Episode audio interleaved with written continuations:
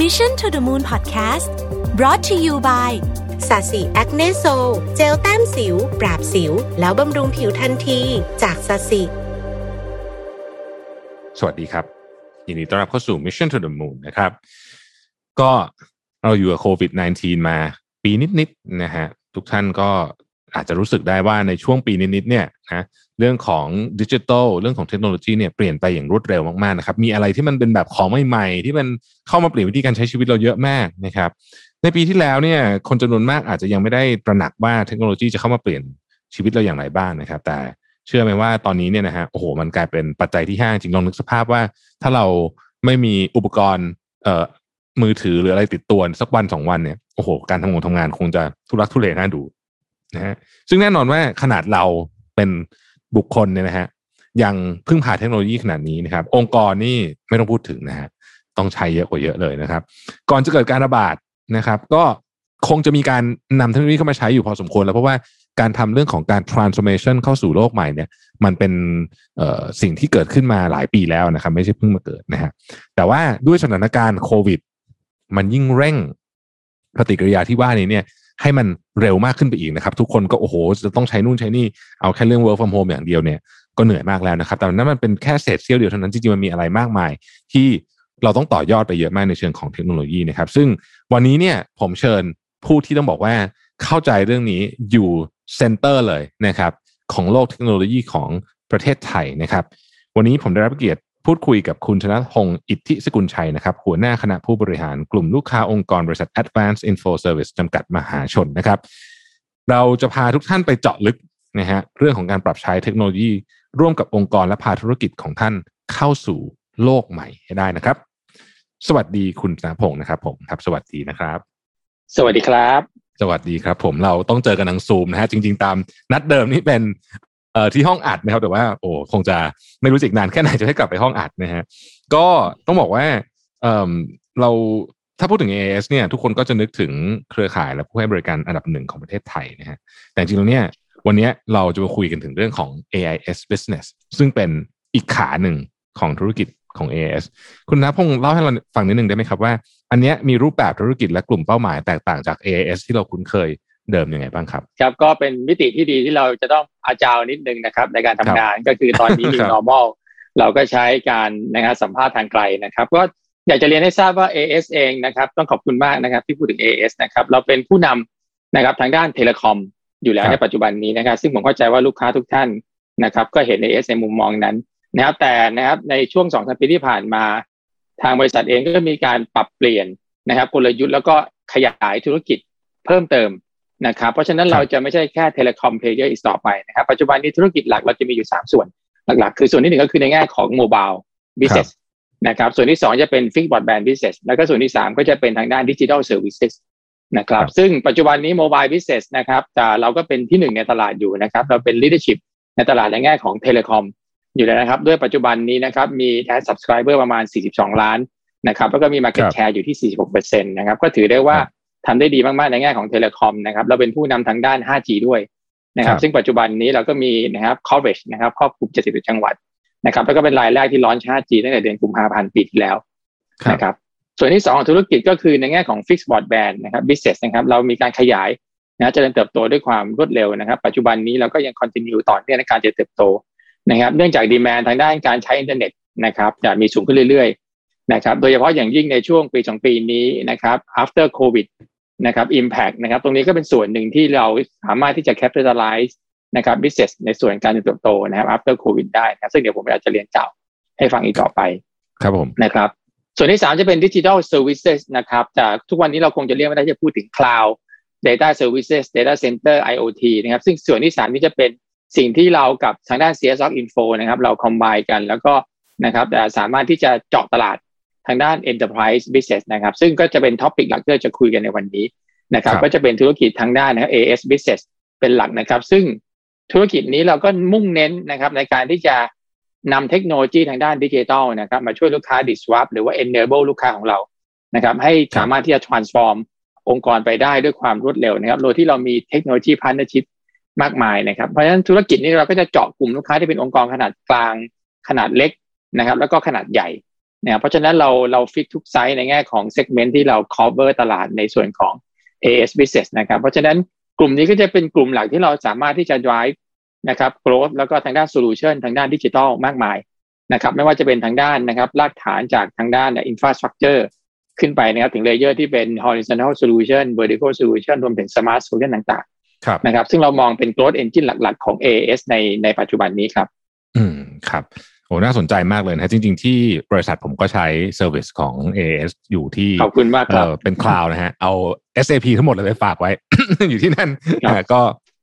ดีครับดีแล้วก็เออเป็นเป็น part หนึ่งที่เวลาคนพูดถึง AIS อาจจะไม่ได้นึกถึงเนาะเราจะมักจะนึกถึงเอ่ออินเทอร์เน็ตกับมือถือซะเยอะแต่จริงๆ part นี้ก็เริ่มที่จะขยายตลาดแล้วก็ครอบคลุมตั้งแต่ธุรกิจขนาดใหญ่ ไปจนถึงขนาดเล็กเลยใช่ไหมครับ ถูกต้องครับผมครับผมน่าสนใจมากๆเลยนะฮะทีนี้ ช่วงนี้แหมต้องถามคำถามนี้เลยนะฮะว่าโอ้โหโควิดระบาดแบบหนักมากนะครับ ตอนนี้นะฮะแล้วก็เชื่อว่าหลาย ๆ องค์กรน่าจะได้รับผลกระทบกันทั้งนั้นนะฮะเออแต่ก็มีมีบางองค์กรที่อาจจะสามารถที่จะผ่านเรื่องนี้ไปได้แบบแบบ อาจจะไม่กระทบมากเลยนะครับต้องต้องต้องถามก่อนว่าต้องเรียนถามก่อนว่า AS Business เนี่ยมีผลกระทบจากเรื่องโควิดบ้างไหมครับ ไม่ว่าจะเป็นด้านบวกหรือด้านลบ ครับจะครับก็เป็นคำถามที่ที่ดีนะครับว่าคงต้องบอกว่าทุกวิกฤตก็มีโอกาส นะครับในช่วงที่มีการเปลี่ยนแปลงหรือมี Impact ทางด้านโควิด ก็มีบางธุรกิจที่ทำได้ดีขึ้นหรือมองเป็น opportunity นะครับบางธุรกิจอาจจะมองเป็น threat นะครับซึ่งในมุมมองของของ AIS Business เองแล้วเนี่ยนะครับเรา role ของเราก็คือการที่เราเข้าไปนะครับช่วยเหลือแล้วก็ supportนะครับองค์กรนะครับจากทุกๆองค์กรในประเทศไทยนะครับไม่ว่าจะเป็น SMB จนถึง large enterprise นะครับแต่ละ segment แต่ละ layer มีมี pain หรือมี challenge ที่ไม่เหมือนกันนะครับที่ไม่เหมือนกันนะครับบางอุตสาหกรรมก็อาจจะเป็น ในแง่ของ positive นะครับบางอุตสาหกรรมก็อาจจะเป็นในแง่ของ negative เช่นการท่องเที่ยวนะครับโรงแรมนะครับธุรกิจที่เราอิงกับ tourist นะครับหรือว่าการท่องเที่ยวที่เยอะก็จะอาจจะมี negative impact อยู่ เพราะฉะนั้นหน้าที่ของเราก็คือทำอย่างไรที่เราจะช่วยเป็นเพื่อนนะครับเป็นผู้คิดกับลูกค้าของเราในการที่จะสามารถที่จะช่วยเขานะครับ surviving หรือว่า gone through นะครับ the whole journey ตรงนี้ที่เกิดขึ้นนะครับเพราะฉะนั้นธุรกิจของ AS เองนะครับแน่นอนในส่วนที่เป็นโมบายแล้วก็ได้ผล impact นะครับไม่ว่าจะเป็นการทำ international roaming นะครับเรื่องทัวริสอะไรต่างๆนะครับซึ่งก็จะเห็นได้ว่าผลประกอบการที่เราเพิ่งประกาศไปเมื่อวานนี้นะครับในแง่ของโมบายเองนะครับ year on year เราก็ยังติดลบอยู่แต่ว่า month to quarter to quarter เริ่มมีการปรับปรุงที่ดีขึ้นนะครับเริ่มปรุงที่ดีขึ้นนะครับ แต่ธุรกิจที่เป็นโมเมนตัมที่ดีที่สวนตลาดขึ้นมาก็คือธุรกิจของ FBB แล้วก็ทางด้าน Digital Service ทางด้าน Enterprise นะครับเพราะฉะนั้นคงไม่ได้เป็นงานที่แปลกใจนะครับ เมื่อเรามี สถานการณ์โควิดมากขึ้นนะครับ เรื่อง contactless social distancing ต่างๆนะครับ เทคโนโลยีเข้ามามีบทบาทอย่างมากในการที่จะช่วย recover แล้วก็ช่วยผลักดันการทำงานตรงนี้ให้มันยัง continue ต่อเนื่องไปได้นะเพราะฉะนั้น demand ทางด้านอินเทอร์เน็ตนะครับ หรือ fixed broadband ก็สูงขึ้นเรื่อยๆนะครับในแง่ของการ consume นะครับจากอินเทอร์เน็ตนะเพราะฉะนั้น subscriber ของเราก็โตขึ้นอย่างตลอดเวลานะครับ ภายใน Q1 เราก็มีได้ถึงนะครับ 1.4 ล้าน subscriber แล้ว นะครับ ก็เรียกว่าเป็นน้องใหม่ในตลาดแต่เราวิ่งมาด้วยความรวดเร็วนะครับ ในการให้การให้บริการเรื่องฟิกบอร์ดแบรนด์นะครับ ส่วนที่ 2 ก็คือทางด้านตลาดที่เป็น enterprise business นะครับตรงนี้เราก็สามารถที่จะ deliver growth นะครับให้กับลูกค้าได้เพราะเพราะอะไรครับปัจจุบันนี้ลูกค้าเริ่มใช้ cloud ลูกค้าเริ่มใช้นะครับ IoT smart solution นะครับการทำงานที่เป็น remote collaboration เหมือนทุกวันนี้ที่เราคุยกันที่เป็น Zoom หรือเป็น Teams ของ Microsoft นะครับสิ่งเหล่านี้ก็เป็นสิ่งที่เราขึ้นมาช่วย นะครับ support ทำให้ลูกค้าเข้าถึงเทคโนโลยีเหล่านี้ได้อย่างง่ายขึ้นนะครับซึ่งเมื่อก่อนเนี่ยจะต้องเป็นองค์กรขนาดใหญ่นะถึงจะมีเงินลงทุนซอฟต์แวร์ระดับโลกขนาดนี้จะมาใช้งานแต่ปัจจุบันนี้ด้วย cloud technology นะครับทุกอย่างมันถูกดีมอ c ไทส์ทำให้เทคโนโลยีมันถูกลง มันง่ายขึ้นนะครับเพราะฉะนั้นแต่ละองค์กรก็สามารถที่จะ adopt ใช้เทคโนโลยีเหล่านี้เข้ามาได้อย่างได้อย่างง่ายดายนะครับ แต่สิ่งที่เราเห็นว่า Impact มาก ๆ นะครับสำหรับ after COVID ก็คือทางด้าน SMB หรือ SME ครับนะครับ ปีที่แล้วเรา conduct survey นะครับว่าลูกค้าที่เป็น SME เราอะไรนะที่เป็นนะครับกลยุทธ์นะครับ SME ที่ต้องการจะไปต่อ แล้ว AS เราจะเข้าไปช่วยได้อย่างไรนะครับ จากการเซลเวที่เราทำกับลูกค้าเนี่ยก็จะมีอยู่สามเรื่องหลักนะครับจากไม่ว่าจะเป็นช่วงผ่อนคลายล็อกดาวน์หรือช่วงล็อกดาวน์ก็ดีนะครับเรื่องที่หนึ่งก็คือทำยังไงที่จะเน้นเรื่องการควบคุมค่าใช้จ่ายหลัก อืมควบคุมนะครับ เนื่องจากแน่นอนนะครับรายอินคัมที่มันลดลงค่าใช้จ่ายก็ต้องพยายามปรับตัวให้ลดลงตามตัว ไม่งั้นเราคงจะไม่สามารถที่จะ sustain business ได้นะครับ ส่วนที่สองก็คือทำอย่างไรที่จะเน้นสร้างธุรกิจสำรองหรือแตกรายธุรกิจใหม่ ออกมานะครับ ส่วนใหญ่ก็คือจะแตกอะไรออกมาใกล้ๆกับธุรกิจปัจจุบันนะครับ เราขยายอะไรได้บ้างนะครับ จากที่ออฟไลน์มาเป็นออนไลน์ได้ไหมนะครับ จากทำอย่างที่หนึ่งอยู่มาทำอย่างที่สองได้ไหมเพื่อเสริมกันนะครับ อันนี้ก็เป็นกลยุทธ์ที่สองของ SME นะครับ ที่เราได้จากการ survey มา ส่วนที่สามก็คือจะเริ่มเห็นองค์กรสร้าง online assetนะครับ ในการที่จะ ทำธุรกิจแบบใหม่นะครับคุณจะต้องเริ่มมีออนไลน์ asset นะครับคุณจะเห็นว่าหลายปัจจุบันนี้มีการทำไลฟ์ทำเนี่ย virtual event การทำ seminar ต่างๆ ก็เริ่มเป็นออนไลน์มากขึ้นนะเพราะฉะนั้นองค์กรต่างๆที่เป็น SME เองนะครับก็จะมองอยู่บนสามกลยุทธ์นี้เป็นหลักนะครับ ซึ่งในมุมมองของ AIS เองนะครับเราก็พยายามที่จะผลักดันโซลูชันหรือว่ามีการ support นะครับลูกค้าของเราใน SME ให้ดีขึ้นให้ทำงานง่ายขึ้น แล้วก็มีประสิทธิผลมากขึ้นนะครับไม่ว่าจะเป็นช่วงล็อกดาวน์หรือช่วงผ่อนคลายล็อกดาวน์ก็ตามนะครับ ครับเมื่อกี้คุณชนะพงศ์พูดถึงเรื่องของ pain point ในการทำธุรกิจ หรือว่าเอ่อ pain point อาจจะเป็นเรื่องที่เกี่ยวข้องกับโควิด หรืออาจจะไม่ใช่ก็ตามเนี่ยนะฮะหรือในในช่วงของการ transform องค์กรที่เรารู้แหละว่าต้องเอาเทคโนโลยีเข้ามาใช้เนี่ย pain point พวกนี้มันมีอะไรบ้างครับ แล้วทาง AIS Business เนี่ยช่วยจัดการเรื่องนี้ยังไงบ้างครับ ครับ ก็ตรงนี้เป็นโจทย์ใหญ่มาก ๆ ตอนเราทำแผนกันนะครับในแง่ของเพนพอยต์นะคงแบ่งเป็นสองส่วนนะครับ องค์กรที่ยังไม่ได้ leverage เทคโนโลยีเลยอืม นะครับก็อาจจะทำธุรกิจแบบแบบปกติหรือ business as usual นะครับ ซึ่งก็คงไม่ได้มีอะไรผิด แล้วก็อาจจะ success ในอดีตนะครับเนื่องจากอดีตเนี่ยก็มี environment แบบหนึ่งนะครับแต่มันไม่ได้การันมีอะไรการันตีได้ว่าสิ่งเหล่านี้จะ success ในอนาคตนะครับเพราะฉะนั้นลูกค้าที่ยังไม่ได้ใช้เทคโนโลยีเลยนะครับส่วนใหญ่ลูกค้ากลุ่มนี้ก็จะถูก disrupt จากจากเทคโนโลยีใหม่อืมนะครับไม่ว่าจะเป็นทางด้านฟินเทคทางด้าน tech insur- insurance นะครับทางด้าน tech retail ต่างๆนะครับก็จะได้เห็นว่า คู่แข่งเริ่มเกิดขึ้นมาจากเทคโนโลยี space มากขึ้น คุณอาจจะเจอคู่แข่งที่คุณอาจจะไม่เคยคิดเลยว่าเขาจะเป็นคู่แข่งคุณนะครับ ก็จะเริ่มเกิดขึ้นมานะครับ ซึ่งเห็นตัวอย่างได้มากมายนะครับแต่สิ่งที่สองก็คือว่า customer behavior มันเปลี่ยนไปอืมนะครับ การคอนซูมสินค้า การคอนซูมบริการของลูกค้ามันเปลี่ยนแนวคิดไปนะครับ ลูกค้าเริ่มจะไม่รอลูกค้าเริ่มจะ switching ง่ายนะครับจะ customer experience มีดีมาที่สูงขึ้นในขณะที่ expect ว่าเราต้องเร็วขึ้นแล้วก็มีต้นทุนที่ถูกลงนะครับเพราะฉะนั้นตรงนี้มันก็เป็นแรงกดดันที่จะต้องให้บริษัทต่างๆ เริ่มหันเอาเทคโนโลยีเข้ามาใช้ ซึ่งก็จะเริ่มลิงก์ไปที่ข้อที่สามก็คือเรื่อง cost management ครับนะครับทำยังไงที่เราจะเริ่มใช้เทคโนโลยีมาเพื่อช่วยทำให้ต้นทุนมันลดลงนะครับหา economy of scale นะครับหาพาร์ทเนอร์เข้ามาทำงานร่วมกันหรือ outsource outtask งานบางอย่างออกไปที่ไม่ใช่ core skill เราอืมนะครับสิ่งสุดท้าย pain point ก็คือในแง่ของ skill กั บ resources นะครับที่เก่งๆ ในแง่ของการใช้ tech เข้ามาช่วยในการผลักดันธุรกิจนะครับ ซึ่งสิ่งเหล่านี้ก็จะเป็น pain point หลักๆ ขององค์กรที่ไม่ได้ใช้เทคโนโลยีเลย แล้วจะเริ่มเข้ามาใช้อย่างไรนะครับอืมก็ค่อนข้าง challenge นะครับผมบอกตามครับตรงโดยเฉพาะลูกค้าที่เป็นกลุ่ม SMB กับ SME นะครับทีนี้กลุ่มที่สองก็คือลูกค้าที่เริ่ม adopt เทคโนโลยีมาแล้ว แต่อาจจะยังไม่สามารถที่จะใช้ได้อย่างมีประสิทธิภาพหรือประสิทธิผลได้เต็มที่ครับนะครับ เนื่องจากปัจจุบันนี้เทคโนโลยีมีการเปลี่ยนแปลงที่รวดเร็วมากอืมๆ นะครับ การที่เราจะเรียนรู้ adapt to change นะครับ มันอาจารย์มากๆปัจจุบันนี้นะครับ ซึ่งตรงนี้ก็จะเป็นสิ่งที่บริษัทที่เริ่มใช้เทคโนโลยีแล้วจะคบวิดิตยังไงนะครับ เราจะ continue ที่จะเกาะกระแสเทคโนโลยีไปได้อย่างไรนะครับ ไม่ว่าจะเป็นเรื่อง connected customer connected services digital experiences ต่างๆ ที่เกิดขึ้นนะครับ รวมถึงนะครับ cyber security อืมนะครับหลายๆคนเริ่มเข้าไปใช้เทคโนโลยีแล้ว ก็จะเริ่มเจอ challenge ในเรื่องของ cyber security นะครับปัจจุบันนี้เราคงไม่สามารถที่จะทำธุรกิจแบบล้อมรั้วกำแพงเมืองจีนครับนะครับ เราต้องเปิดบ้านแต่ทำยังไงให้มัน secure นะครับ ให้เราสามารถที่จะ protect detect นะครับจากสิ่งต่างๆได้นะครับ ซึ่งปัจจุบันนี้เทคโนโลยีที่ advance ขึ้นเรื่อยๆนะครับก็ไม่ว่าจะเป็นในแง่ของการใช้ cloud นะครับการใช้ AI การใช้ data ครับ analytics หรือ insight ต่างๆนะครับ IoT และก็ smart solution นะครับตรงนี้ก็จะเป็น next wave ที่หลายๆคนเริ่ม adopt แล้วนะครับสำหรับลูกค้าที่ใช้เทคโนโลยีอยู่ นะครับรวมถึงการ drive ตัวเองให้เป็น data driven organization นะครับใช้ข้อมูลอย่างไรในการทำงาน ให้มีประสิทธิภาพประสิทธิผลมากขึ้น ซึ่งสิ่งสุดท้ายก็จะเป็นทางด้าน resource กับ talent management ในการที่จะ obtain acquire นะครับ talent ในตลาดที่ที่มีนะครับ knowledge ทางด้านเทคโนโลยีสูงไม่ว่าจะเป็นเรื่อง data scientist นะครับไม่ว่าจะเป็นเรื่องนะครับจากการทำเรื่อง smart solution เรื่อง payment เรื่องออนไลน์ต่างๆนะครับพูดถึงเรื่อง data driven organization ที่คุณนัทพงศ์ได้ ท่านนัทพงได้กล่าวถึงเมื่อกี้เนี่ยนะฮะเอ่อ data driven organization เนี่ยฟังดูแล้วเนี่ยเป็นอนาคตจริง ๆ ทุกคนก็พูดเหมือนกันหมด แต่ผู้ประกอบการเยอะมากเลยที่ฟังแล้วก็รู้นะว่าต้องทำแต่ว่าไม่รู้จะเริ่มไงดี ไม่รู้เอ๊ะมันจะต้องลงทุนขนาดไหนแล้วมันจะไปเริ่มต้นต้นตรงไหนดีฮะขอคำแนะนำสักนิดหนึ่งได้ไหมครับว่า เอาไงดีครับเรื่อง Data ควรจะตั้ง mindset ยังไงดี แล้วทำขั้นตอนเป็นยังไงดีครับ ครับเอ่อเรื่องนี้เป็นเรื่องที่ฟังดูแล้ว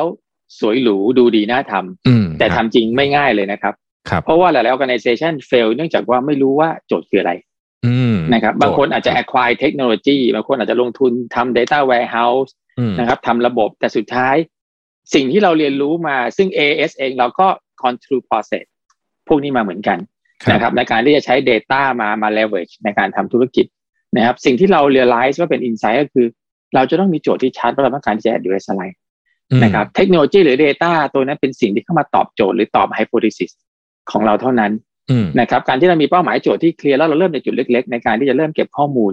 นะครับไม่ว่าจะเป็นการสร้างแดชบอร์ดธรรมดา ability ในการที่จะ query ธรรมดานี่แหละครับ ไม่ต้องเริ่มครับอะไรที่คอมพลีเคทมาก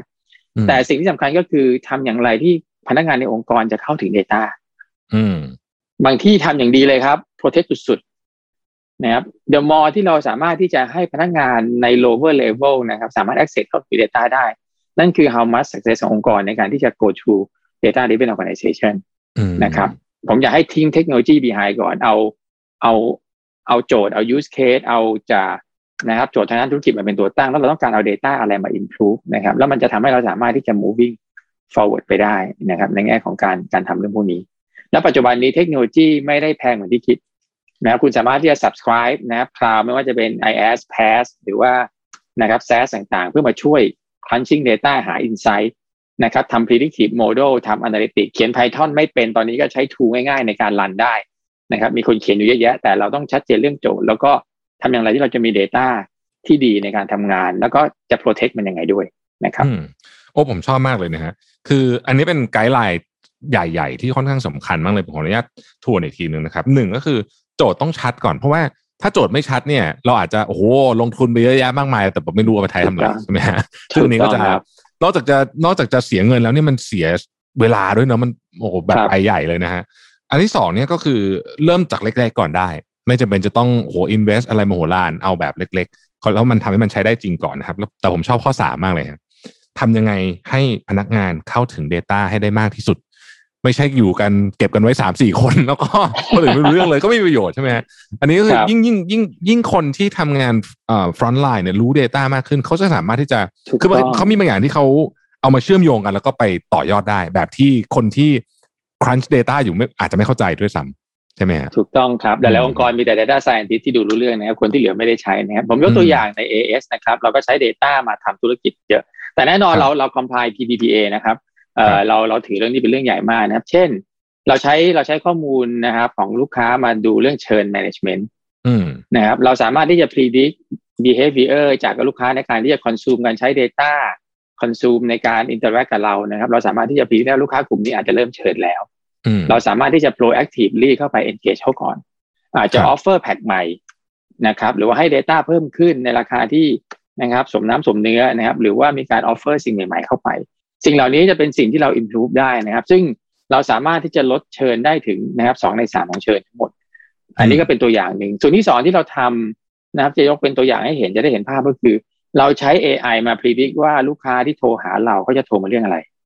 อืมนะครับ แล้วเราก็สามารถที่จะ populate data ของเราเนี่ยให้กับ call center agent ที่รับสายลูกค้านะครับอืมนะครับ เราสามารถที่จะดึง usage การใช้งานนะครับ เรารู้แล้วลูกค้าคนนี้โทรเข้ามาแท็กจะหมดละหรือเขากำลังจะ จบสิ้นสิ้นสัญญาแล้วเขาจะต้องรีนิวแล้วเขาจะโทรมานะเพราะฉะนั้นพอลูกค้าโทรมาปั๊บเราสามารถที่จะส่ง insight นะครับ ให้กับเอเจนต์เราครับที่รับโทรศัพท์ลูกค้าได้อย่างได้อย่างทันทีนะครับทำให้ทำให้เรามี efficiency ในการที่จะนะครับ ตอบสนองความต้องการลูกค้า หรือแม้กระทั่งเรา offer ในสิ่งที่ลูกค้ายังไม่ได้พูดถึงเลยนะครับ อันนี้คือ the way we impress customer experience นะครับ เพราะฉะนั้นอันนี้คือตัวอย่างของการที่ผมพูดถึงว่าการใช้ data driven หรือใช้ data มาใช้ ในระดับของพนักงานในทุกๆ level จริงๆอืมนะครับเพราะฉะนั้นนะครับไม่ใช่ลูกค้าโทรมาเดี๋ยวขอไปรัน report ก่อนนะครับ ขอไปคุยกับ supervisor อันนี้เป็นข้อมูลที่เรายังเข้าไม่ได้นะอาทิตย์หน้าเราจะ get back หรือพรุ่งนี้จะ get back นะครับ มันไม่ทันแล้วครับฮะปัจจุบันนี้มันเป็นโลกของปลาเล็กกินปลาใหญ่ปลาเร็วกินปลาช้า เพราะฉะนั้นยิ่งพนักงานของเราสามารถที่จะมี Data ในมือมากเท่าไหร่ เรายิ่งทำงานได้รวดเร็ว แล้วก็มี competitive edge มากขึ้น แต่แน่นอนเราก็ต้องมี ทางด้าน security ทางด้าน protection เป็น layer layer นะครับตามความเหมาะสมหรืออำนาจการทำงานของพนักงานแต่ละระดับอืมซึ่งสิ่งเหล่านี้มันสามารถที่จะ deploy ได้ไม่ยากครับผม อืมครับ โอ้วันนี้น่าสนใจมากว่า พอโจทย์ชัดแบบนี้เราก็เริ่มเห็นภาพว่าโอเค การเอา Data เข้ามาใช้เนี่ยมันเกิดประโยชน์อย่างไรกับธุรกิจนะครับ น่าสนใจมากๆเลยฮะถามต่อนิดนึงครับผมว่า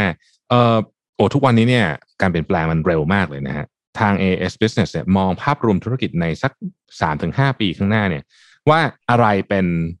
เป็นเรื่องที่ควรจะ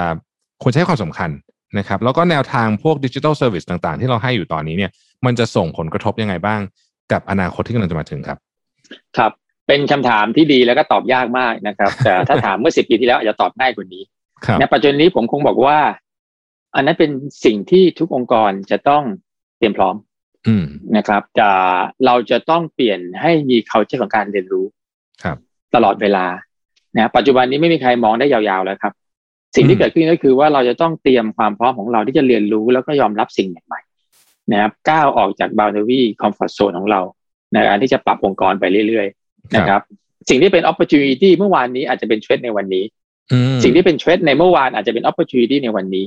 นะเพราะฉะนั้นปัจจุบันนี้เป็นโลกของการทำงานที่ไม่ใช่การทำงานคนเดียวนะครับเราถึงเน้นเรื่องการทำ strategic partnership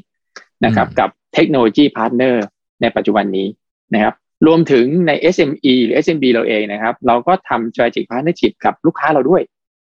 นะครับ เรามีโปรแกรมที่เรียกว่า b i z Up นะครับ เรามีลูกค้า SME ของเรามา sign up โปรแกรมนี้นะครับ เราสามารถที่จะสร้าง ecosystem ให้ SME เราเจอกันเองทำให้เขาสามารถที่จะ interact กันทาง business กัน แล้วก็เสริมกันเองได้ โดย at the same time นะเพราะฉะนั้น moving forward ในอนาคต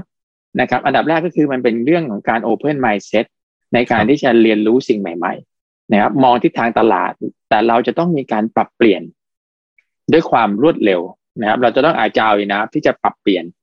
ตัวเราให้ไปตามตลาดได้นะครับ customer มีดีมานมากขึ้น เรื่องดิจิ t a ลมี disruption มากขึ้นนะครับ ผมยกตัวอย่างอย่างใน SME เรานะครับจะเราเพิ่งร้อน 7S ออกไป ในตลาดแยกกับลูกค้าก็คือครับสี่ solution บวกสาม support อืมนะครับสาม support เราพูดถึงอะไร e-service ครับนะครับ ปัจจุบันนี้ถ้าทำธุรกรรมกับ AIS ไม่ต้อง paper ออนไลน์นะครับ ทั้งหมดไม่ว่าจะเป็นทางด้านนะครับ การคำขอการทำธุรกรรมต่างๆ นะครับ ในแง่ของการนะครับ ขอใบ withholding tax invoice ต่างๆ นะครับ เป็นเป็นเป็นอิเล็กทรอนิกส์นะครับสองครับก็คือเรามีโปรแกรม support ต่างๆ ที่เป็น privileges ให้กับให้กับพาร์ทเนอร์ของเราหรือลูกค้าของเรานะครับสิ่งที่สามก็คือ strategic partnership ในการที่จะ form นะทำ solution ขึ้นมาแล้วก็จอยกันไปด้วยกัน ครับ แต่ในแง่ของ4 solution เราพูดถึงอะไรบ้างครับ e e mobile นะครับ ซึ่งตรงนี้ผมว่าเป็นสิ่งอืมที่เราคุ้นเคยกันดีอยู่แล้วครับนะครับส่วนที่2ก็จะเป็นทางด้าน digital marketing ครับนะครับปัจจุบันนี้ SME จะ moving forward ไป คุณก็ต้องเริ่มเป็นการทำงานตลาดที่เป็นออนไลน์อืมธุรกิจออนไลน์เริ่มมากขึ้นนะครับออนไลน์ออฟไลน์ก็เริ่มเกิดขึ้น นะครับ เรามีโซลูชันต่างๆ ที่จะช่วยเขาสามารถที่ทำ digital marketing ได้นะครับแบบง่ายๆ โดยที่เริ่มต้นโดยที่ใช้ต้นทุนที่ไม่สูงมากนะครับอินเทอร์เน็ตเป็นปัจจัยสำคัญนะครับ ในการที่เขาจะสามารถที่จะทำธุรกิจต่อไปได้ในอนาคต และส่วนสุดท้ายก็คือในแง่ของ IT กับ digital solution ต่างๆนะครับไม่ว่าจะเป็น mobile เอ่อ PABX นะครับหรือว่าในการที่จะทำโซลูชันทางด้าน Cloud Analytics AI นะต่างๆ ปัจจุบันนี้คุณสามารถที่จะเอากล้อง CCTV วิดีโอธรรมดาทำวิดีโอ Analytics ได้ เอามานับคนเดินเข้าเดินออกร้านได้ มาดูได้ว่าใครอยู่ตรงไหนเท่าไหร่ ใช้เวลานานแค่ไหนนะครับ สิ่งเหล่านี้เป็นเป็นสิ่งที่ create on top เข้าไปในแง่ของ normal technology ที่มีนะครับ แต่เราต้องใส่ business use case เข้าไปนะครับ แล้วปัจจุบันนี้ 5G ก็เป็นนะเทคโนโลยีที่มาแรงมากในการที่จะ disrupt แล้วก็เปลี่ยนการทำงานนะครับของลูกค้าที่เป็นองค์กร นะครับ ไม่ว่าจะการใช้ 5G ในการทำเหมืองนะครับ ปัจจุบันนี้รถแทรกเตอร์ในเหมืองเราไม่ต้องใช้คนทำเราใช้การ control ผ่าน 5G นะครับ network นะครับหรือการทำ autonomous vehicle car นะครับรวมทั้ง process ในโรงงานอุตสาหกรรมต่างๆ สิ่งเหล่านี้ก็จะเริ่มเข้ามามีบทบาทมากขึ้นนะครับในการที่จะ disrupt future แล้วก็สำหรับองค์กรหรือนะครับลูกค้าที่เริ่ม adopt เริ่มเปิดใจใช้เทคโนโลยีเหล่านี้มาใช้ในองค์กรมากขึ้นมากขึ้น แล้วก็สามารถที่จะ ปรับเปลี่ยนกลยุทธ์แล้วก็สร้างนะครับ competitive edge ของตัวเขาเองในอนาคตเพิ่มเข้าไปได้เรื่อยๆ ครับ อืมครับโอ้นี่น่าสนใจมากอย่างเช่น ผมผมชอบสองอันนี้มากเลยครับ SME Digital Marketing Service นะฮะอันนี้มี AS Growbiz นะฮะให้การทำการตลาดออนไลน์มาแบบครบวงจรเลยนะฮะมีระบบอัตโนมัติเว็บทรงเว็บไซต์ Digital Marketing รวมถึงบริการ call center ด้วยกับครับเอ่อ AS SME IT and Digital Solutions นะฮะอันนี้ก็เป็นแบบพวก Cloud ออนไลน์บัญชีออนไลน์ต่างๆนานาพวกนี้หรือรวมถึงระบบติดตามต่างๆด้วยเนี่ยนะครับ แล้วก็ยังรวมไปถึง cyber security insurance ด้วยนะครับน่าสนใจมากครับอันนี้เนี่ยผมเชื่อว่าหลายท่านเนี่ยยังอาจจะไม่ทราบว่า AIS มีบริการครอบคลุมเยอะขนาดนี้นะฮะครับ ครับผมโอ้อีกอันหนึ่งเพิ่ง launch เลยครับครับ V Avenue อ่า V นะครับเป็นยังไง AR ครับผม VR นะครับจะโซลูชันที่เราเปิดให้กับในโลก retail ในมิติใหม่ครับนะครับ เราสามารถที่จะ เข้าไปเดินเป็นอวตาร 3D นะครับอ๋อในโลก Virtual เลยครับ คุณจะมีช็อปให้คุณเข้าไปช้อปปิ้งมากมายอืมภายในนะครับ สิ่งเหล่านี้เองก็เป็นสิ่งที่เรา partner กับกับกับ partnership ของเรานะครับ ไม่ว่าจะเป็นทางด้านเอ่อเทคโนโลยีรวมทั้งลูกค้านะครับ แล้วเราก็ยังเปิดรับทางด้าน SMB ให้สามารถที่จะมาเปิดร้านในนี้ได้นะครับ ตรงนี้ก็เป็นอีกประตูหนึ่งที่เราช่วยสนับสนุนนะครับ ลูกค้า SME ในช่วงของช่วงนี้ซึ่ง tough time มาก ๆ ในการที่จะอ่า ทำธุรกิจนะครับตรงนี้ก็เป็นอีกเวทีหนึ่งที่เราช่วยนะครับ build นะครับแพลตฟอร์ม build environment ทางด้าน virtual นะครับให้เขาสามารถที่จะเข้ามานะครับ transact หรือว่าเข้ามาทำธุรกิจได้นะครับในโลกของของออนไลน์ที่เป็น virtual นะครับ AR VR แพลตฟอร์มนะครับครับโอ้โหข้อมูลเยอะมากเลยนะฮะแล้วก็มีหลายอย่างที่ผมเชื่อว่าหลายท่านเนี่ยเอ่อพอได้ฟังแล้วเนี่ยอยากทดลองใช้เลยนะครับ ขออนุญาตชวนคุณธนพงศ์คุยสักนิดหนึ่งนะฮะเพราะว่า เรายังเอ่อยังพอมีเวลาสักนิดหนึ่งอะนะครับเลยอยากจะชวนคุยว่าตอนเนี้ยครับเอิ่มหลายคนเนี่ย คิดถึงอนาคต จะจะพาธุรกิจไปต่อยังไง เรารู้แหละว่าเราต้องเรียนรู้เรื่องใหม่ๆเยอะๆเราต้องปรับตัวให้เร็ว แต่ว่า โอ้มันก็ยากมาก คุณคุณธนพงศ์มีเคล็ดลับทั้งในเชิงของว่าตัวเราเองจะปรับตัวยังไง ปรับ mindset ยังไงครับให้เราเรียนรู้เรื่องใหม่ๆได้เยอะ ๆ กับทีมงานเรา manage ทีมงานยังไงครับ ให้ ให้สามารถที่จะเหมือนกับมีมีมี growth mindset ว่าเอ้ยอยากจะเรียนรู้เรื่องใหม่ อยากจะสู้กับการเปลี่ยนแปลงเนี่ยครับ ครับครับครับผมก็จะเป็นคำถามที่ดีนะครับคงเริ่มจากจากนะครับ แต่ผมมีอยู่นะครับสามเรื่องนะครับ เรื่องแรกก็คือ purpose ครับนะครับ คือในแง่ขององค์กรเองนะครับ ผมมั่นใจว่าทุกองค์กรก็จะมีกลยุทธ์ของตัวเองอยู่แล้วครับนะครับ แต่ทำอย่างไรให้ให้พนักงาน engage อืมกับ purpose กับกับกับ vision mission ขององค์กร นะครับ ตรงนี้เป็นเรื่องสำคัญนะครับคือทำอย่างไรที่พนักงานเหล่านั้นจะเห็นภาพเดียวกันว่าเราต้องการจะมุ่งไปทางไหนอืมนะครับ ในการที่จะที่จะใช้ energy ใช้พลังงาน แล้วก็มีมี vision แล้วก็มี purpose ร่วมกันครับนะครับหลังจากที่เรามี purpose ที่ดีแล้วส่วนที่สองก็คือเรื่อง people ครับนะครับแต่ปัจจุบันนี้นะครับ great company นะครับรันไม่ได้ถ้าเราไม่มี great people นะครับครับ คนเป็นเรื่องสำคัญมาก ๆ นะครับ ในการที่จะจะชิปหรือว่า elevate นะครับ ในการที่จะ reskill นะครับ คนอย่างไรนะครับ ผมจะเรียกว่าการเรียนรู้มันไม่มีวันสิ้นสุดครับนะครับ เพราะฉะนั้นสกิลที่ของพนักงานที่เรามีในปีที่แล้วสองปีที่แล้วนะครับเขาอาจจะ success ในช่วงนั้น แต่พอบนโลกใหม่บนสิ่งใหม่ที่เราจะ moving ไปนะครับ เราก็ต้องมีการที่จะ reskill คนของเราอืมนะครับ ให้ตรงให้ไปในแนวที่เราอยากไปนะครับ ไม่ว่าจะเป็นทางด้านดิจิทัลทางด้านคลาวด์นะครับทางด้าน IoT หรืออะไรต่างๆ นะครับ รวมถึงนะครับจะแนวคิดห รือว่า mindset นะครับซึ่งสิ่งเหล่านี้พอมันคอมไบกันมันก็จะเป็น culture นะครับ ขององค์กรว่าเราจะเป็นองค์กรที่เป็น culture แบบไหนครับนะครับเป็น culture ที่ fail fast learn fast ยอมที่จะลองยอมที่จะ try แม้ว่ามันจะไม่ประสบความสำเร็จแล้วก็เรียนรู้อย่างมันไป แล้วก็ moving forward ซึ่งการทำตรงนี้ให้เกิดขึ้นได้ไม่ใช่แค่ในระดับ staff ระดับ management หรือว่าระดับ leader นี่สำคัญมาก ๆ เลยนะครับ ในการที่ครับเราจะให้ environment หรือให้ safe zone environment ของเขาในการที่จะ moving forward นะครับ ซึ่งเรื่องนี้เป็นเรื่องสำคัญมากๆ เพราะอะไรครับ ไม่งั้นคุณไม่สามารถที่จะ innovate อืมเรื่องใหม่ ๆ ได้นะครับเพราะฉะนั้นการที่เราจะ moving ไปในอนาคต เราจะต้องมีองค์กรที่สามารถที่จะยอมรับการเรียนรู้รับการเปลี่ยนแปลงและสามารถที่จะ innovate ไปเรื่อยๆนะครับเพราะฉะนั้นอย่างธุรกิจของเราเองนะครับ ไม่ว่าจะเป็นทางด้าน ICT หรือ Digital for Business in the Future ซึ่งปัจจุบันนี้ 5G ก็ come into play ครับ ไม่มี standard solution นะครับว่า 5G จะทำอะไรได้ สิ่งที่เราต้องสร้างก็คือว่าเราสร้าง solution ตั้งแต่เทคโนโลยี layer mobile layer นะครับ เข้าไปทำเวิร์กช็อปกับลูกค้าทำ use case กับลูกค้า แล้วนำเทคโนโลยีเหล่านี้มาผสมผสานให้เป็น solution ครับให้ได้นะครับ ลูกค้ารู้ธุรกิจของเขา เรารู้เทคโนโลยีมาเริ่มคุยกัน มาสร้าง innovation ทางด้านเทคโนโลยีขึ้น เพราะฉะนั้นจาก 5G ที่เราพูดถึงคำว่า 5G เป็น mobile มันก็จะเริ่มเป็น infrastructure เป็น solution ขึ้นมาเป็น horizontal solution นะครับ เช่น V Avenue ที่ผมโชว์ให้ดูนะครับ ก็จะเป็น AR VR technology enable โดย 5G technology ครันะบซึ่งเหล่านี้ก็คือสิ่งที่เกิดจากการ innovate นะครับ เอาเพนเอา business demand ต่างๆ เข้ามารวมกันนะครับ และสุดท้ายเราก็จะเกิดพวก vertical solution ขึ้นมา ซึ่งปัจจุบันนี้อาจจะเป็น unknown unknown solution อยู่อืมว่า 5G จะมาทำอะไรได้ แต่พอเวลามันเปลี่ยนไปเราเริ่มมีการเรียนรู้มีการเทส กับลูกค้ามากขึ้น เราก็สามารถที่จะมี solution ใหม่ๆออกมา มากขึ้นเรื่อยๆ แล้วก็มี use case ใหม่ๆขึ้นมานะครับซึ่งด้วยคอนเซปต์แบบนี้มัน apply ได้กับทุกเทคโนโลยีไม่ว่าจะเป็น IoT cloud ต่างๆ ที่เกิดขึ้น in the future cloud ก็จะเป็น simple technology ที่ทุกคนนะครับอืมก็อาจจะพูดถึงเหมือนเหมือนปัจจุบันที่เป็นเซิร์ฟเวอร์ปกติแต่เราอาจจะไปเรื่องอื่นแล้ว แต่ว่าแนวคิดการที่จะ open การเรียนรู้ มันจะต้องตอบโจทย์ไปครับสิ่งที่สามก็คือเรื่อง company กับ process อืมนะครับ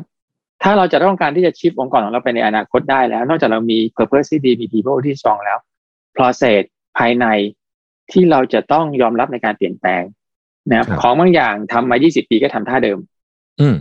นะครับ เพราะฉะนั้นใน AS เรา introduce นะครับ stop start continue ก็คือสิ่งไหนที่คุณควรจะเลิกทำได้แล้ว อืมและสิ่งไหนที่คุณควรจะเริ่มทำและสิ่งไหนที่คุณควรจะเริ่มทำควรจะทำต่อไปครับ นะครับเรามี special program ข้างในมาดูเรื่อง efficiency นะครับว่า process ตรงไหนควรจะเอาออก process ตรงไหนควรจะตัด หรือควรจะยุบทำใหม่นะครับแล้วก็มาดูเรื่องการคิดอะไรใหม่ๆ เพื่อที่จะเสริมสร้างธุรกิจในอนาคตนะครับเพราะฉะนั้นสามสิ่งนี้ก็จะเป็นสามสิ่งหลักที่จะเคลื่อนขับเคลื่อนองค์กร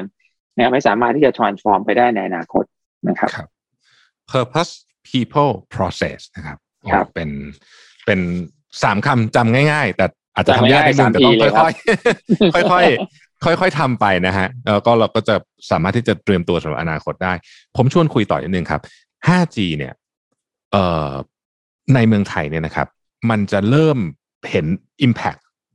ในเชิงของการ transform การทำธุรกิจการใช้ชีวิตของผู้คนเนี่ยสักประมาณเมื่อไหร่ครับตรงนี้คงต้องแบ่งเอาเป็นกลุ่มๆนะครับเนื่องจากครับผม 5G เป็นเทคโนโลยีที่กว้างมากจริงๆแล้วปัจจุบันนี้ AS เรามีย่านความถี่ 5G เยอะที่สุดในประเทศไทยครับ นะครับเรามีนะครับ low band คือ 700 MHz นะครับ mid ครับ band คือ 2.6 แล้วก็มี26กิกนะครับที่เป็นที่เป็น ultra band นะครับเจคอรับซึ่งแต่ละแต่ละแบรนด์มันก็จะมีประโยชน์ไม่เหมือนกันนะครับ อย่าง 700 MHz ก็จะเป็นแนวกว้างนะครับ ก็ส่วนใหญ่เราจะใช้กับเอ่อ 5G ที่ใช้กับ mobile handset นะครับเราใช้กับเทคโนโลยีในแนวกว้างทั่วๆไปที่เน้น coverage เยอะครับๆนะครับ ส่วน 26 gig ก็จะเน้นแบบแนว deep มากๆ ก็คือเราต้องการอืม low latency application เช่นในโรงงานอุตสาหกรรมเราต้องการเอา 5G เป็น control robot อืมบอกให้หยิบมันต้องหยิบอืมไม่ใช่บอกให้หยิบแล้วรอไปตึ๊ดนึงแล้วค่อยหยิบมันก็หยิบไม่ทันถูกไหมฮะฮะ เพราะฉะนั้นนะครับ สิ่งเหล่านี้เราก็สามารถที่จะ tailor เทคโนโลยีพวกนี้เข้ามาได้อืมนะปัจจุบันนี้อาจจะเห็นเรื่องการใช้งานเรื่อง mobile handset แล้วครับนะครับ คุณสามารถที่จะ connect network 5G แล้วก็สามารถที่จะใช้ data transfer ที่มี speed สูงมาก ๆ นะครับ จะจนไปถึงระดับโซลูชันที่เป็นระดับองค์กร แล้วก็ถึงระดับ enterprise นะครับซึ่งตอนนี้ basic 5G ที่เรา provide ให้กับลูกค้าก็คือไม่ว่าจะเป็นเรื่อง 5G FWA ก็คือ fix ครับนะครับ wireless access นะครับลูกค้าสามารถที่จะ access นะครับ เข้านะครับผ่าน 5G ได้นะครับอืมแล้วเริ่มจะมี 5G private network ก็คือการทำ network นะครับ ที่ secure สำหรับแต่ละองค์กรนะครับ ตรงนี้ก็อาจจะเริ่มใช้ในโรงงานอุตสาหกรรมนะครับ เริ่มมากขึ้นนะครับ รวมทั้งการที่จะเริ่มมี innovation ทางด้าน 5G ขึ้นไปเรื่อยๆ ในแง่ของ industry solution ครับ นะครับอย่างที่ผมเรียนให้ทราบปัจจุบันนี้เหมืองหรือว่านะฮะโรงงานนะครับท่านขุดเจาะพวกนี้ก็เริ่มใช้ 5G เทคโนโลยีเข้าไปใช้นะครับอืมคนไม่ต้องลงไปขับอุปกรณ์เหล่านี้เอง ซึ่งก็มีอันตรายอืมนะครับนอกจากเราได้เรื่อง safety แล้วเรายังได้เรื่อง efficiency ด้วยครับนะครับจากแพลตฟอร์มที่ใช้ในการส่งของวิ่งในอุตสาหกรรมปัจจุบันนี้ก็ control ด้วย 5G นะครับอืมแล้วก็จะมี innovation 5G เข้ามาเรื่อยๆ ปีนี้คงเป็นปีของการทำ use case ครับนะครับ เริ่มมี use case ลูกค้าเอา pain point มาวาง เรานั่งทำกันโซฟปัญหากันทำกันไปอืมเรื่อยๆนะครับในแง่ของเรื่องดูแรมจริงๆก็อาจจะมานะครับในปีหน้าหรือปีถัดไปนะครับในแง่ของของของการที่เริ่มออกมาเป็น solution แล้วก็การใช้งานที่จริงจังในระดับอุตสาหกรรมครับผมอืมคือจริงๆแล้ว 5G เนี่ยเอ่อคนตอนแรกอาจจะเข้าใจว่ามันแค่เร็วขึ้นเยอะๆเฉยๆแต่จริงๆมันไม่ใช่ถูกไหมครับ เพราะ 5G มันถึงเกิดโซลูชันใหม่ๆ มากมายขึ้นได้ ใช่ครับจริงๆแล้วเอ่อทุกคนอาจจะคุ้นเคยกับ 2G 3G 4G อืมสิ่งที่ได้มาทั้งหมดมันคือ speed ที่เร็วขึ้นอย่างเดียว ใช่นะครับ แต่ด้วย 5G อะ speed ที่เร็วขึ้นเป็นแค่หนึ่งในสามของ benefit ของของ 5G มครับส่วนที่สองก็คือนะครับ มันสามารถที่จะ provide นะครับ low latency มาก ๆ ก็คือความอืมหน่วงนะครับครับ เช่นเวลาคุณสั่งให้เลี้ยวขวากว่าจะเลี้ยวใช้เวลาเท่าไหร่อ่านะครับเพราะฉะนั้นตรงนี้เป็นสิ่งที่เปลี่ยนแปลงหลัก ๆ เลยนะครับในแง่ของ 5G จาก 4G เป็น 5G ส่วนที่สามก็คือมันสามารถที่จะ support sensor นะครับในหนึ่งตารางเมตรนี่ได้เป็นล้านล้านเซนเซอร์ เพราะฉะนั้นสิ่งเหล่านี้ก็เป็นสิ่งที่ถูก adopt เข้ามาใช้ในแง่ของของ smart solution ต่างๆเนี่ยเพราะฉะนั้นด้วยด้วย benefit สามเรื่องนี้เข้าด้วยกันเนี่ยนะครับมันก็จะ disrupt ในแง่ของ solution บน enterprise business นะครับบนลูกค้าระดับองค์กรได้มากขึ้นมากกว่า 2G 3G 4G ที่ผ่านมานะครับครับ อย่างรถยนต์ขับเองเนี่ย เมื่อกี้คุณนภพงศ์พูดคำว่า low latency ผมนึกถึงรถยนต์ขับเองเลย คือรถยนต์ขับเองนี่มันถูกต้องครับต้องแทบจะไม่มีเลยถูกไหมครับเพราะเพราะถ้าใช่เกิดครับห่วงปุ๊บคิดใช่ครับนิดนึงนึกวิหนึ่งนี่ชนได้แล้วใช่ไหมฮะ เพราะฉะนั้นจริงๆ 5G เนี่ยมันจะมาเปลี่ยนเมืองด้วยไหมครับ เราจะเห็นแน่นอน smart ครับ city อันนี้ก็เป็นเป็นบนแอเรียหนึ่ง infrastructure ซึ่งเราของ 5G ทำโซด้วยลูไหมชันอยู่นะครับ ไม่ว่าจะเป็นเรื่อง smart city smart building smart campus นะครับอืม 5G come into play แน่นอนนะครับ ไม่ว่าจะเป็นเรื่องครับเรื่องนะครับ เรื่อง traffic management นะครับ เรื่องจะอืม surveillance system นะครับแล้วก็เรื่องอื่นๆนะครับเรื่อง energy management ด้วยนะครับเพราะฉะนั้น 5G จะเริ่มเข้ามาบทบาทมากขึ้นเรื่อยๆ แต่ตอนเนี้ยมันจะอืมต้องมี device มี solution ขึ้นมารองรับมากขึ้นแล้วก็มากขึ้นเรื่อยๆนะครับปัจจุบันนี้มีโทรศัพท์นะครับ แล้วก็ economy of scale ของ device พวกเนี้ยที่มันจะต้องถูกลงไปเรื่อยๆนะครับจนถึงจุดๆหนึ่งที่มันสามารถที่จะ widely deploy แล้วนะครับ เพราะฉะนั้นก็ใช้เวลานะครับเพราะฉะนั้นความอืมพร้อมของของ element ทั้งหมดมันจะต้องมาด้วยกัน นะครับอืมปัจจุบันแต่ปัจจุบันนี้ก็เริ่มมีการออก product ที่เป็น 5G ready เพิ่มขึ้นเรื่อยๆนะครับเดี๋ยว in the future ก็จะเห็นไม่ว่าจะเป็นนะครับแท็บเล็ตอืมโน้ตบุ๊กนะครับอุปกรณ์ต่างๆ ก็จะเป็น 5G ready ออกมาเรื่อยๆ ซึ่งก็ทำให้สามารถที่จะนะครับจะ adopt เทคโนโลยีของ 5G ได้ง่ายขึ้นครับอืมโอ้โห นี่ผมฟังแล้ว นึกไปตามแล้วก็รู้สึกว่าโอ้ยมันจะมีโซลูชันมากมาย เช่น ถ้าบ้านเราเป็น smart home จริง ๆ แบบใช่สครับ smart จริง ๆ เนี่ย ก็จะช่วยประหยัดใช่พครับพลังงานได้ ใช่ไหมฮะใช้เท่าที่จำเป็นจริงๆไอ้ตรงที่ไม่คนไม่อยู่ก็ก็อย่าไปอ่ายุ่งกับมันมีตรงที่อยู่ก็ถูกให้อยู่ถูกแอร์ก็ไม่ต้องเย็นไปไม่ต้องไอ้นี่เกินไปใช่ไหมโอ้โหมันมีเรียกว่าโซลูชันหลากหลายมันแล้วน่าจะมาเปลี่ยนครับแน่นอนเลยครับวิธีวิธีการใช้ชีวิตของพวกเราอีครักบผมพอสมควรเลย ต้องติดตามต้องติดตามแต่ว่าวันนี้เนี่ยเออ AS เป็นผู้นำเลยนะฮะทางทางด้าน 5G ซึ่งก็จริง ๆ มันเกี่ยวทั้งระดับ enterprise ใหญ่ ๆ ไปจนถึงกระทั่งบุคคลทั่ว ๆ ไป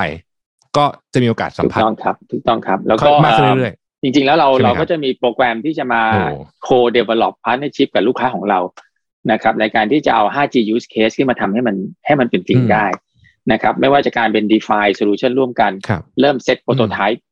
ร่วมกัน แล้วก็เริ่ม test ร่วมกันนะครับปัจจุบันนี้เราก็มีลูกค้าใน portfolio ของเราที่เราเริ่มการ test แล้วก็นะครับจะมาทำงานร่วมกันในเรื่องพวกนี้ ซึ่งก็ก็คงจะมาอัปเดตต่อเนื่องไปเรื่อยๆนะครับในแง่ของอ่าความก้าวหน้าของ 5G เทคโนโลยีนะครับที่จะมาครับ disrupt business นะครับ แต่แต่ละ segment ยังไงบ้างครับ อืมโอ้นี่พอแล้วแล้วทาง AIS เองก็มี partner เยอะมากที่ทำในหลากหลาย industry ที่มีโอกาสจะได้ใช้โรงงานอุตสาหกรรมเมื่อกี้คุณธนพงศ์พูดแล้วถูกต้ริงๆโรงพยาบาลก็น่าสนใจน่าสนใจใช่ไหม Insurtech มันก็อยู่ในก็กลุ่มทำเยอะ Health Tech แล้วก็ครัน่าจะได้ได้ใช้ปัจจุบันนี้เราก็เริ่มทำอย่างที่ถ้าติดตามข่าว AS นะครับอืมเราเพิ่งเปิดตัวครักับบ TQM นะครับออกตัว IoT device ที่เป็น ที่เป็นครับ UBI นะครับคือเป็น user behavioral based นะครับ in the future เราก็จะเริ่มชาร์จการใช้ประกันตามการใช้อืมงาน จอดน้อยจอดมากนะครับ ของผู้สูงอายุอาจจะขับอ่าแถวๆบ้านนะครับ หรือคนขับในที่ใกล้ๆนะครับ ก็จ่ายน้อยอะไรเงี้ยก็จะเริ่มอืม